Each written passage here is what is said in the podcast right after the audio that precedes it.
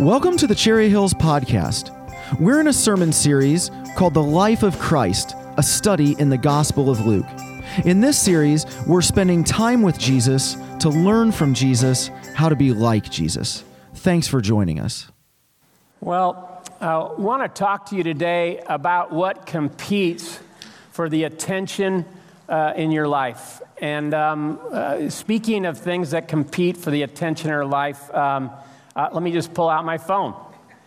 And uh, I just invite you to pull out yours as well. We want to do something uh, before the message here to kind of get us uh, uh, thinking about this, to kind of get this on the table. So, in just a moment, we're going to put a number up on the screen, and we're going to ask you, if you're willing, if you would just text your answer uh, to this question What are the things that compete for your attention?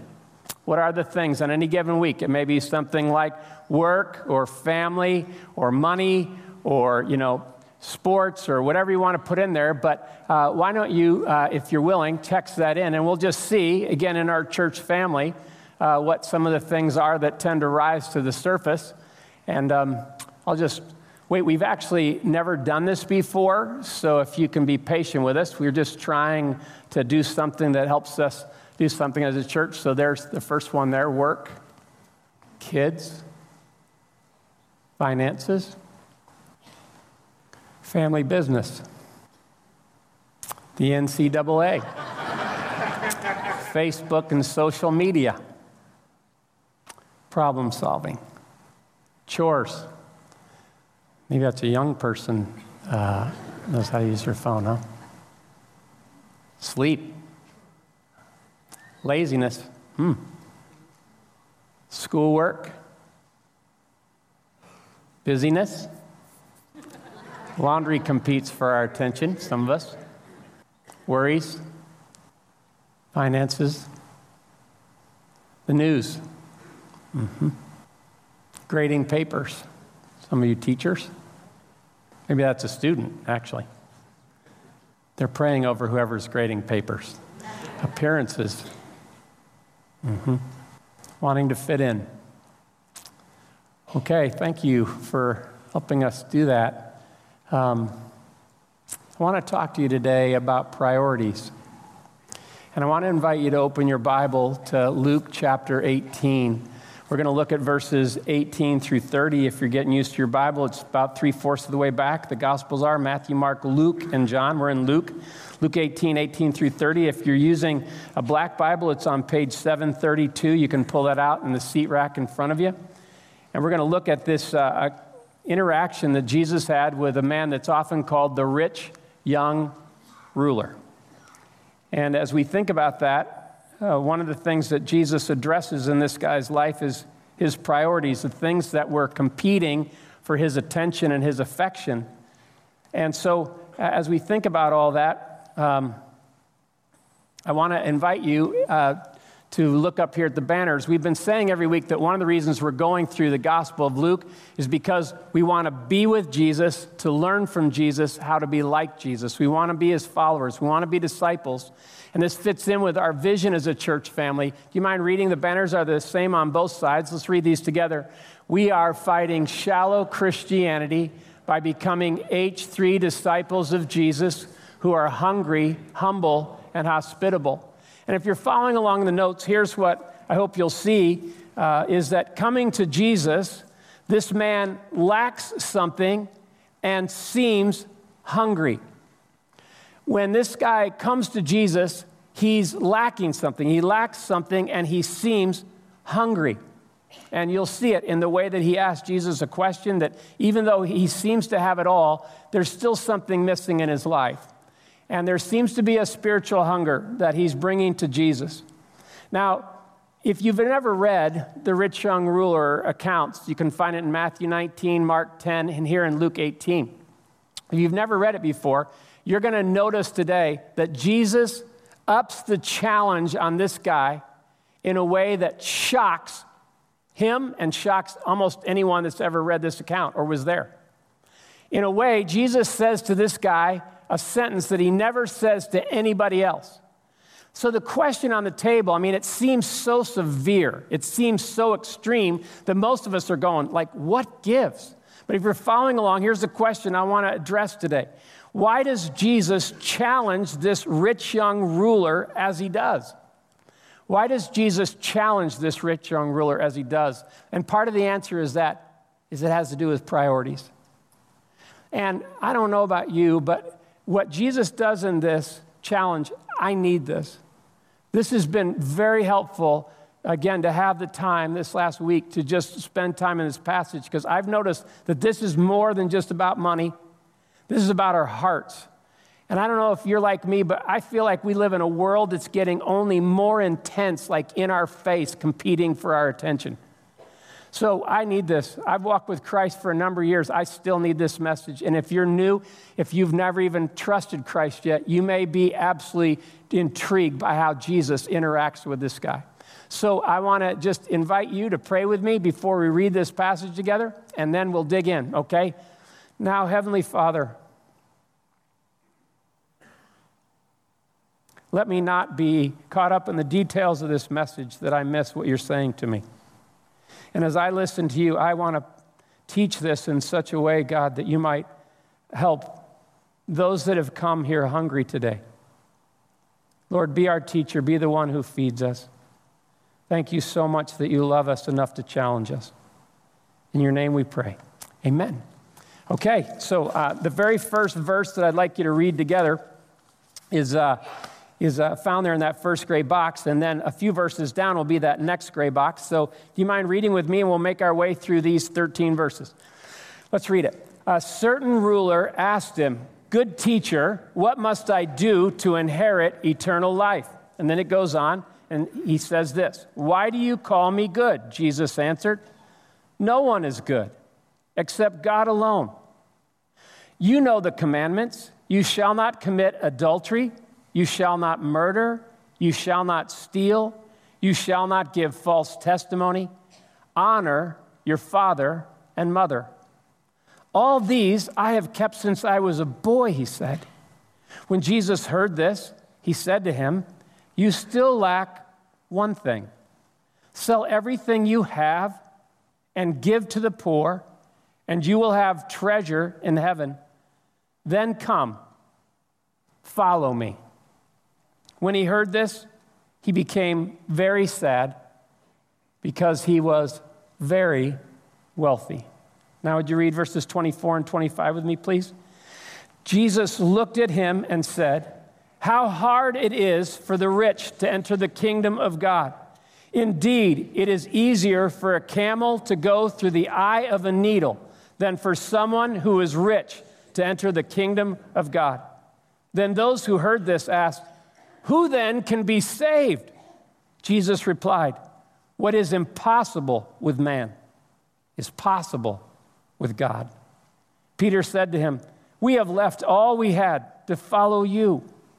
Truly I tell you, Jesus said to them, no one who has left home or wife or brothers or sisters or parents or children for the sake of the kingdom of God will fail to receive many times as much in this age and in the age to come eternal life. Now, if you're following along in the notes, the very first thing I want you to notice about this interaction is that Jesus asks why he calls him good if only God's good. The guy starts out by saying, Good teacher, what must I do to inherit eternal life? So Jesus says, Now, before I answer your question, I'm, I'm intrigued by the way you just addressed me. Why do you call me good? No one is good except God alone. Several things strike me about this. Uh, one of the things I've learned as a pastor, especially in the United States, is that when people talk to me at times about maybe why they're not interested in religion or God or trusting Christ, usually the number one answer is because I'm a good person. And I want to just say, as I've often said, I'm thankful for any virtue in the world, aren't you? But the question is according to Jesus, is anyone good except God?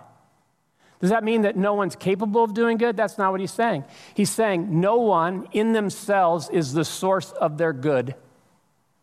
Only God is good, the source of good. Therefore, as we learned last week, the only way, if there's any goodness in us, is because God created us with that or because He's helped us move in that direction. Now, we can do good things for wrong motives, all those kind of things. Jesus is just saying, I'm just curious like that. Do you know, really, is He saying He's not God? No, He's not. What He's saying is, Do you know who you're talking to? What do you see in me?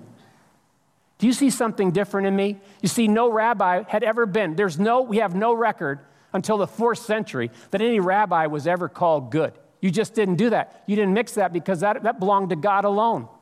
But this guy, is, in, his, in his energy, just says, Good teacher. Something's going on in this guy's life. And Jesus is digging, he's probing. Why do you call me good?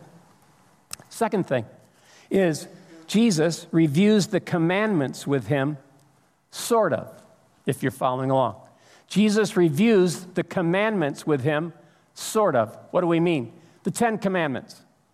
Now, again, many people have heard of the Ten Commandments. Many people claim to know them. The average American does not even know four of the Ten Commandments when they've been polled. And so it's an interesting thing. Jesus just begins to review the commandments with him.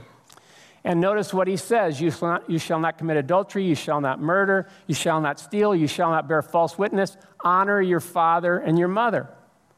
Now, why do I bring this up with this sort of thing? I don't know if you know this, but rabbis were very insightful in the way they taught. They would often say only part of something so that the person had to be involved and do thinking with them. So he's saying some things, and this guy's going through the commandments in his mind, and he notices some things. So I thought if I just ask you to turn your notes over, maybe you'll see what I'm talking about. We've taught on the Ten Commandments before, and maybe you've heard this before, but the Ten Commandments are often divided in what's called the two tablets. The first four commandments are part of the first tablet, and they have to do with our relationship with God. The second set, the last six, are often called the second tablet, and they have to do with our relationship with each other, with people. And so, again, notice where Jesus starts. He starts in which one of the two tablets? The second, okay? And he starts right out. He doesn't necessarily do it in order either, he just starts naming some of them. Now, in the second tablet, you notice he lists five out of the six. Do you notice which one he leaves out? Number 10. What's number 10 say? You shall not covet. Hmm, that's interesting. I wonder why he left that out. You know, to covet as Chuck taught us a few months ago, means to grasp, to grab. It's got a greedy spirit. It wants more than I have. Hmm, that's interesting. Notice also that he starts in the second tablet. Why didn't he start with number one? What's number one? Let's read it together. You shall have no other gods before me. Now, I made a mistake in the second line, so could you correct it quickly before anybody sees this? You shall not make for yourself an idol in the form of anything, okay? Just in case you thought the commandments had changed, okay? So, Jesus is digging around in this guy's heart, and he's going, You know the commandments, and he names five. And what does the guy say? All these I have kept since I was a young boy. Like, I'm glad you picked those five. I think in a way he was going, Whew. But Jesus just puts it out there. He's just saying, You know the commandments, don't you? Hmm. All these. And then so Jesus just says, Well, since you're asking me, you lack one thing. And if you're following along, you want to turn the notes back over. Jesus says he lacks one thing. He needs to sell, give, then follow me. Sell, give, then follow me. Now, I told you, Jesus goes for broke on this guy. He says, Well, there's still one thing you lack. You know there's something missing in your life, and you're trying to get at that, you're trying to dig at that. So let me just tell you what that one thing is. But in a way, you're going like, uh, you're taking the long way to help me understand what that one thing is because you just told me I need to sell everything I have. That's radical. Then give to the poor so you will have treasure in heaven. And then come, follow me. And uh, this, this registers on the Richter scale in a massive way in this guy's heart. Luke says that he became sad. Because, very sad, because he was very wealthy. So he was, he was processing what Jesus is saying. The thing that strikes me about this sentence, and I don't know if you've thought about this, but whenever I see one thing, it takes me back to something Jesus said back in chapter 10 when Mary and Martha, he was in their house. And Martha was busy running around with all the details of the meal. And Mary was listening to Jesus. She wasn't trying to be lazy. She just realized the most hospitable way she could be to Jesus was to pay attention to him. And so as she's listening to him, Martha's going, Lord, aren't you going to tell my sister to help me? And Jesus says these incredible words. Next, I think we've got them in Luke 10. Do we have them there? I think they're near the end of the list. Martha, Martha, the Lord answered, You are worried and upset about many things. Let's read this last phrase. But only one thing is needed. That word means necessary, essential. There's one thing in life, friends. There's one thing in life that if we lack that, we lack everything. Jesus is the one thing. This guy had everything but Jesus. And Jesus is saying, You're going to need to leave some things and let go of some things that have become good things but God things in your life in order to have the one thing and let me be your one thing. Hmm, that's interesting. That's interesting. You have other gods before me. And life will never work when you do that. Do you know that? Do you see that? And he's probing, and this guy didn't realize that he had other gods. He didn't really know that about himself until he's in Jesus' presence. You ever notice that when Jesus comes close, sometimes you see things you didn't see in your life? So notice this next thing is that sad, this man can't imagine his life without his wealth. Sad, this man can't imagine his life without his wealth. So, again, just imagine being in the theater of his mind. He's hearing Jesus say this, and he's playing it out, and he's picturing himself losing that, and selling that, and not having that. And all of a sudden he goes, No, no, no, no, no, no, no. No, no, no, no. That's part of what makes my life so happy. I, I don't think I can live without that. And as he's imagining this, Jesus is, is probing and he's, he's helping this guy think this through. And he's, he's sad. Now, Matthew's account and Luke's account tell us that as soon as this conversation happened, he went away sad. Luke's account tells us that he just was sad. And Jesus looks at him and says something like this How hard it is. We read it together. How hard it is. How hard it is for those who are rich, for someone who is rich, to enter the kingdom of God. It's easier for a camel. Now, friends, think about this with me. If you've ever been near a camel, one of the funnest moments of our family's life is when we heard that my mother had ridden one and it took off. A camel was the largest land animal in Palestine. So Jesus goes, okay, now picture, picture one of those going through the smallest little opening, the eye of a needle. And you'll understand how hard it is for someone who will not let go of their riches to enter the kingdom of God. It's impossible. Some people have so tried to take the edge off this, they've said, you know, there's a little opening in a cave in Palestine that the only way you can get through it is if you humble yourself and kneel down and go through. Ridiculous. Friends, Jesus has a sense of humor. He's saying, You want to know how silly it is? Let me give you a picture. Try this a thousand times, it'll never work. And people never forgot that image. And so Jesus is saying that's how difficult it is. Now, I, I, don't know about you, but aren't you glad that Jesus is talking to him and not to us? Aren't you so glad? I just am so relieved because I can go home now and just know that it was on that guy. You've heard this before. Every one of us in this room, almost without exception, are in the top 5 or 10% of the wealthiest people in the world. If you make $10,000, you are in the top 20% of the richest people in the world. If you make 30,000, you're in the top 5 or 6% of the world.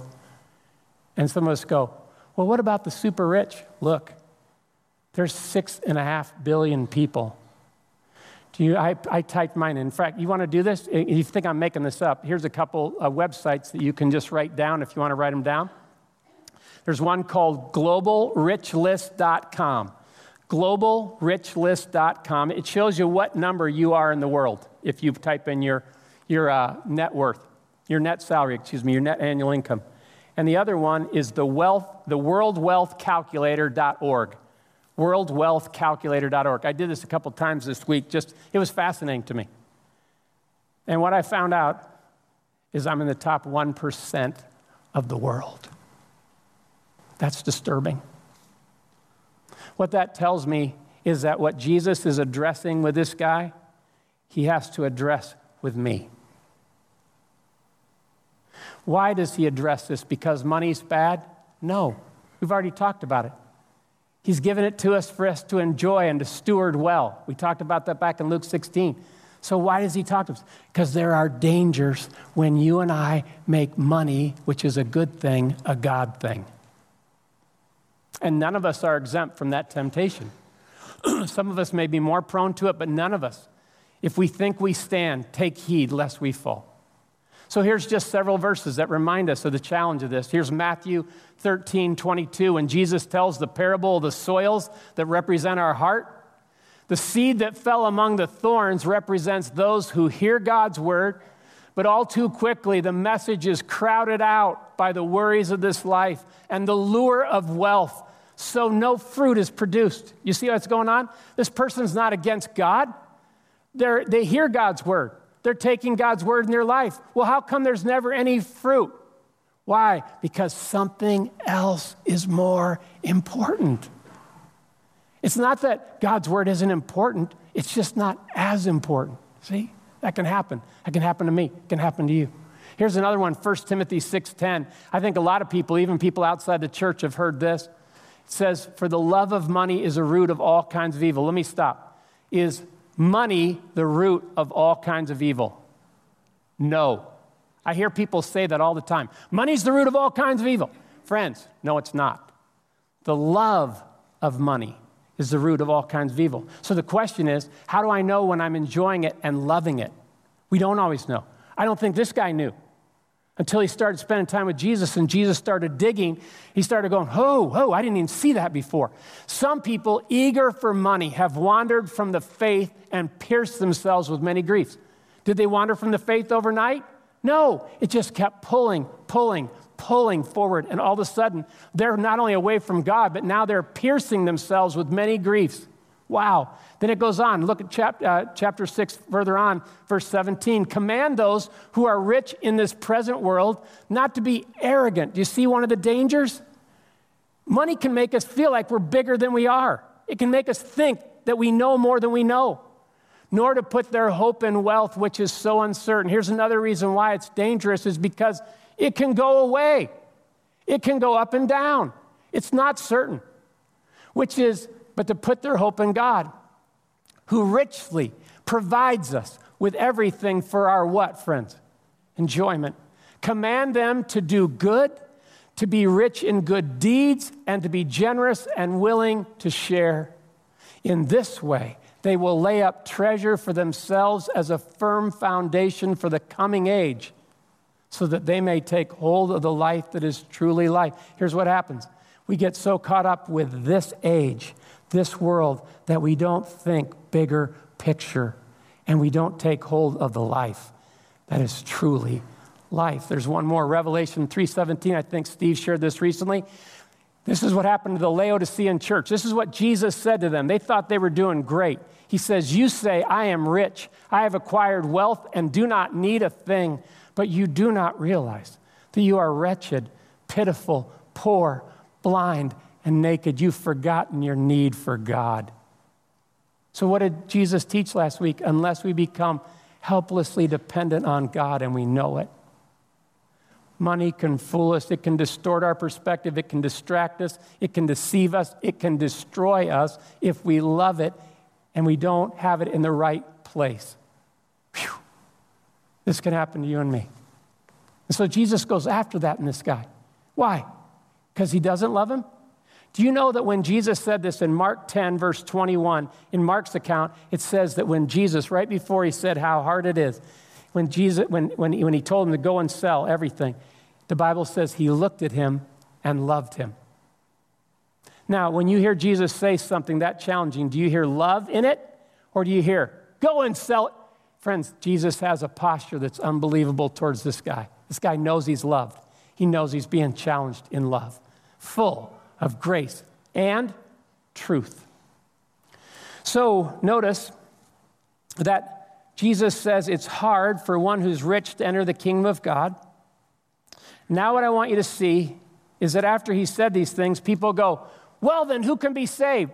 And one of the reasons why these people cry this out is, friends, because they believed in a prosperity gospel that's still popular and, and going around today.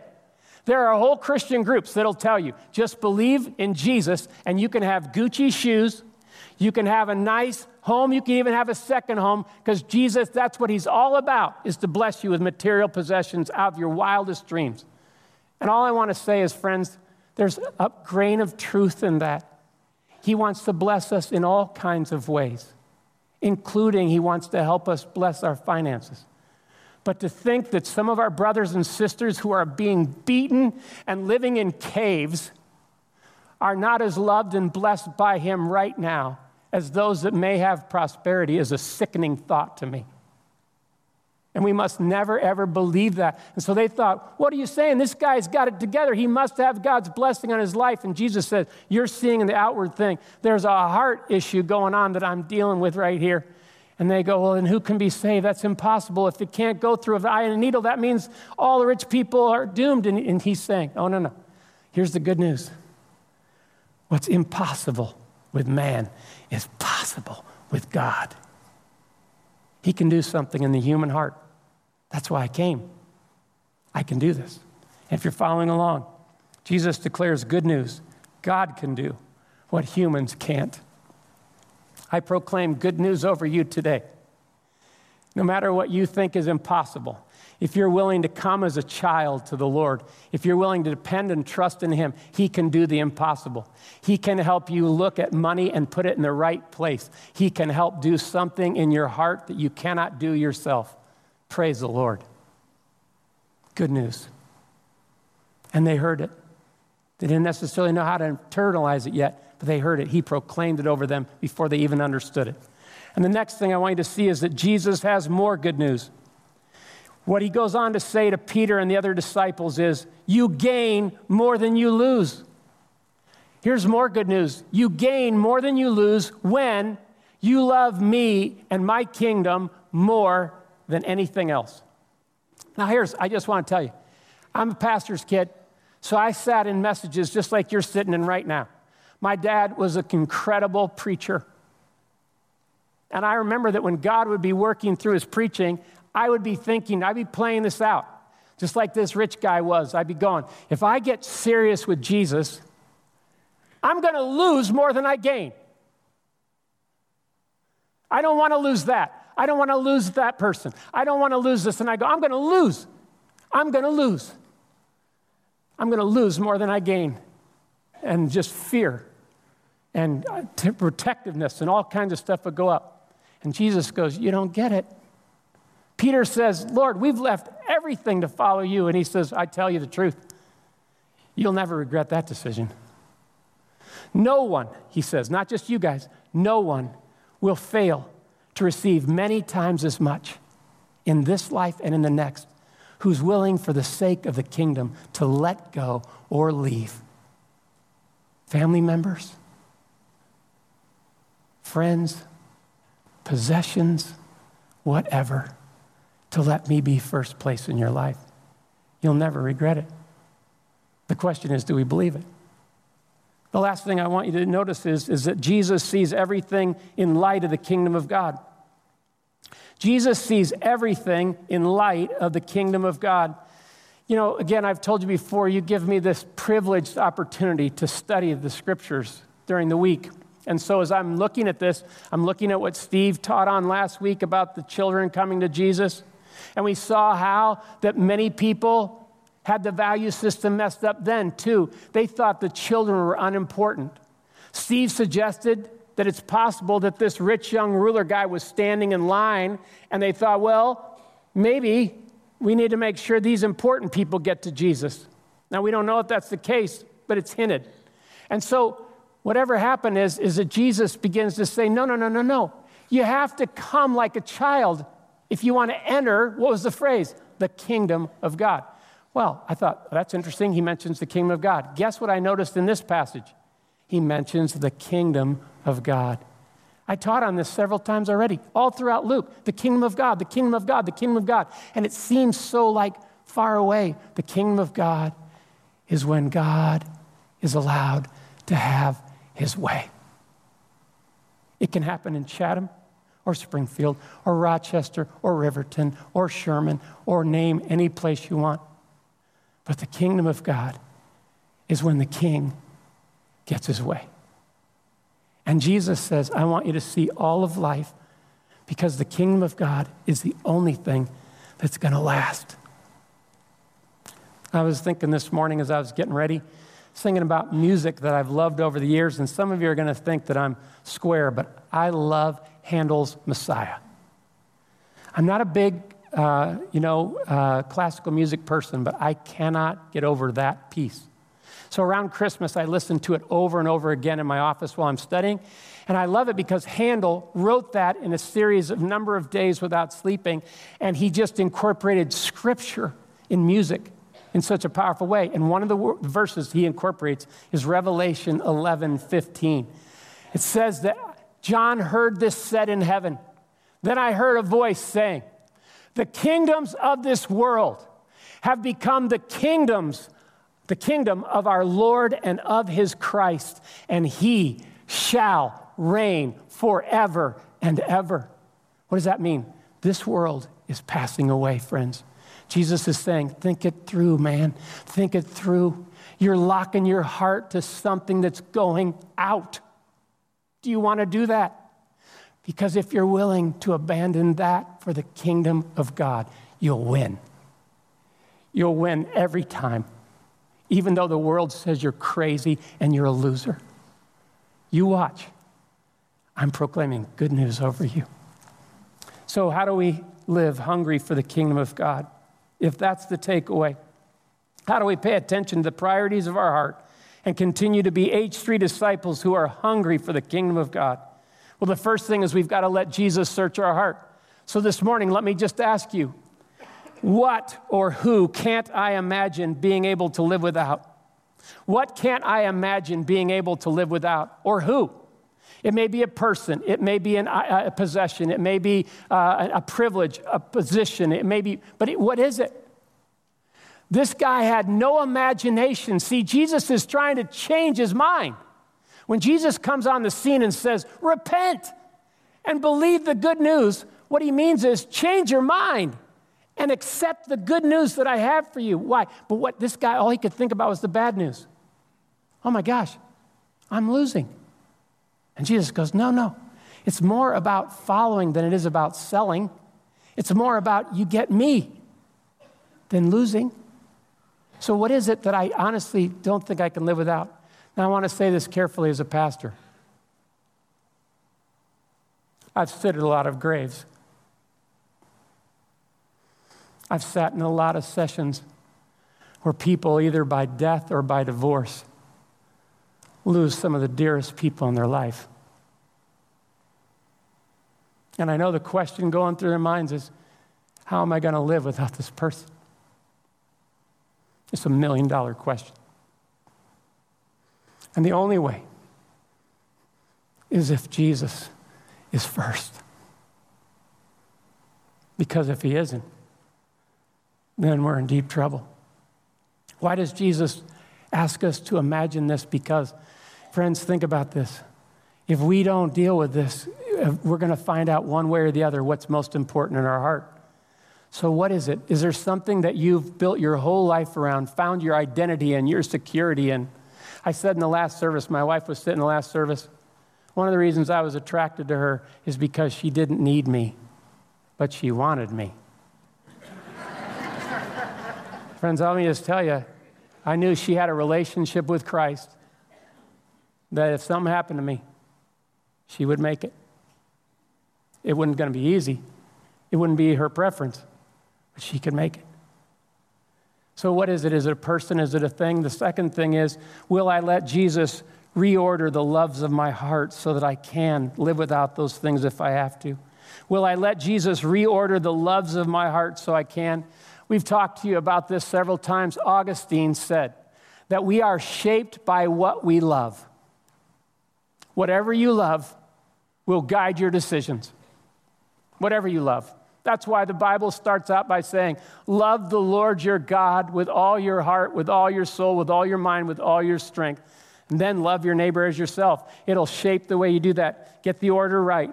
Love God. Then you can love others differently. Kyle Idleman has put it this way. I think there's a quote up there that we can put on the screen that says, We love each other best when we love God most. My wife, my kids need me to love the Lord most so I can love them best. It's not a matter of not loving them, it's loving God the most. And so, Augustine said that not only we're shaped by what we love, but also that there's an order to our loves. And what was going on in this rich young ruler's guy that, that Jesus saw and was trying to address with him because he loved him enough to challenge him was the order of your loves has shifted and you don't know it. And you could live 40 or 50 years like this and ruin your life. Come on. Come on. Do you see it? Notice Jesus doesn't force him. Jesus knows that unless this guy chooses this for himself to let the Lord reorder his life, it won't mean anything. It'll just be an external change. So he invites this guy, he challenges this guy. If you turn your notes over to the back, you'll see that second half of the page there, the order of what my heart loves. I don't know about you, but I think when this rich young ruler guy came to Jesus, he would put God in the number one position there. I think he would say, I love God most. I love God first. And Jesus didn't argue with him, he just probed. He probed. He said, Really? Really? Are you, are, you, are, do you know what's really going on in your heart? And so, what are some of the things that compete with my heart, with my love for the Lord? And I've listed them spouse, children, parents, girlfriend, boyfriend, brother, sister, friends. I could have put myself there, by the way. That competes a lot. Success, popularity, power, achievement, recognition, school, work, sports, hobbies, pets, entertainment, homes, vacations, cars, trucks. I mean, you, you can fill it in. What is it that competes for the affection of your heart that you don't think you could live without? I want to say this again. If you hook your heart to any of these, they're vulnerable. You're vulnerable. And also, they won't be able to come through for you, they won't last. but God will. So he says, What's the order? Keep the notes out. We're going to do this after I finish in just a moment. Have that ready. But if you turn your notes back over to the front, here's the question Jesus is holding out to us Will I trust his good news that he gives more than I give up? Will I trust his good news that he gives more than I give up? Some of you know that I've had a journey along my life, and even this week, the Lord's been showing me things that keep jockeying for position in my heart more than him. This is not something you do in a day. This is not something that ever goes away till heaven. That's why we need this message. That's why we need this reminder. But some of you know that when I was 16 years old, when I was 15, the Lord amazingly made himself known to me, and I put my trust in him. When I was 16 years old, I became very interested in a girl at my high school, and I, I put my whole energy into winning her heart. And as I did that, it was a process gradually, but the more I did that, the, the less the less Jesus became important to me. And my parents said they watched the light go out of my eyes for Jesus. So they started praying like crazy. And some of our family friends, whenever they'd come over, they, they had always been able to ask me, How are things going with the Lord? But now I hated that question.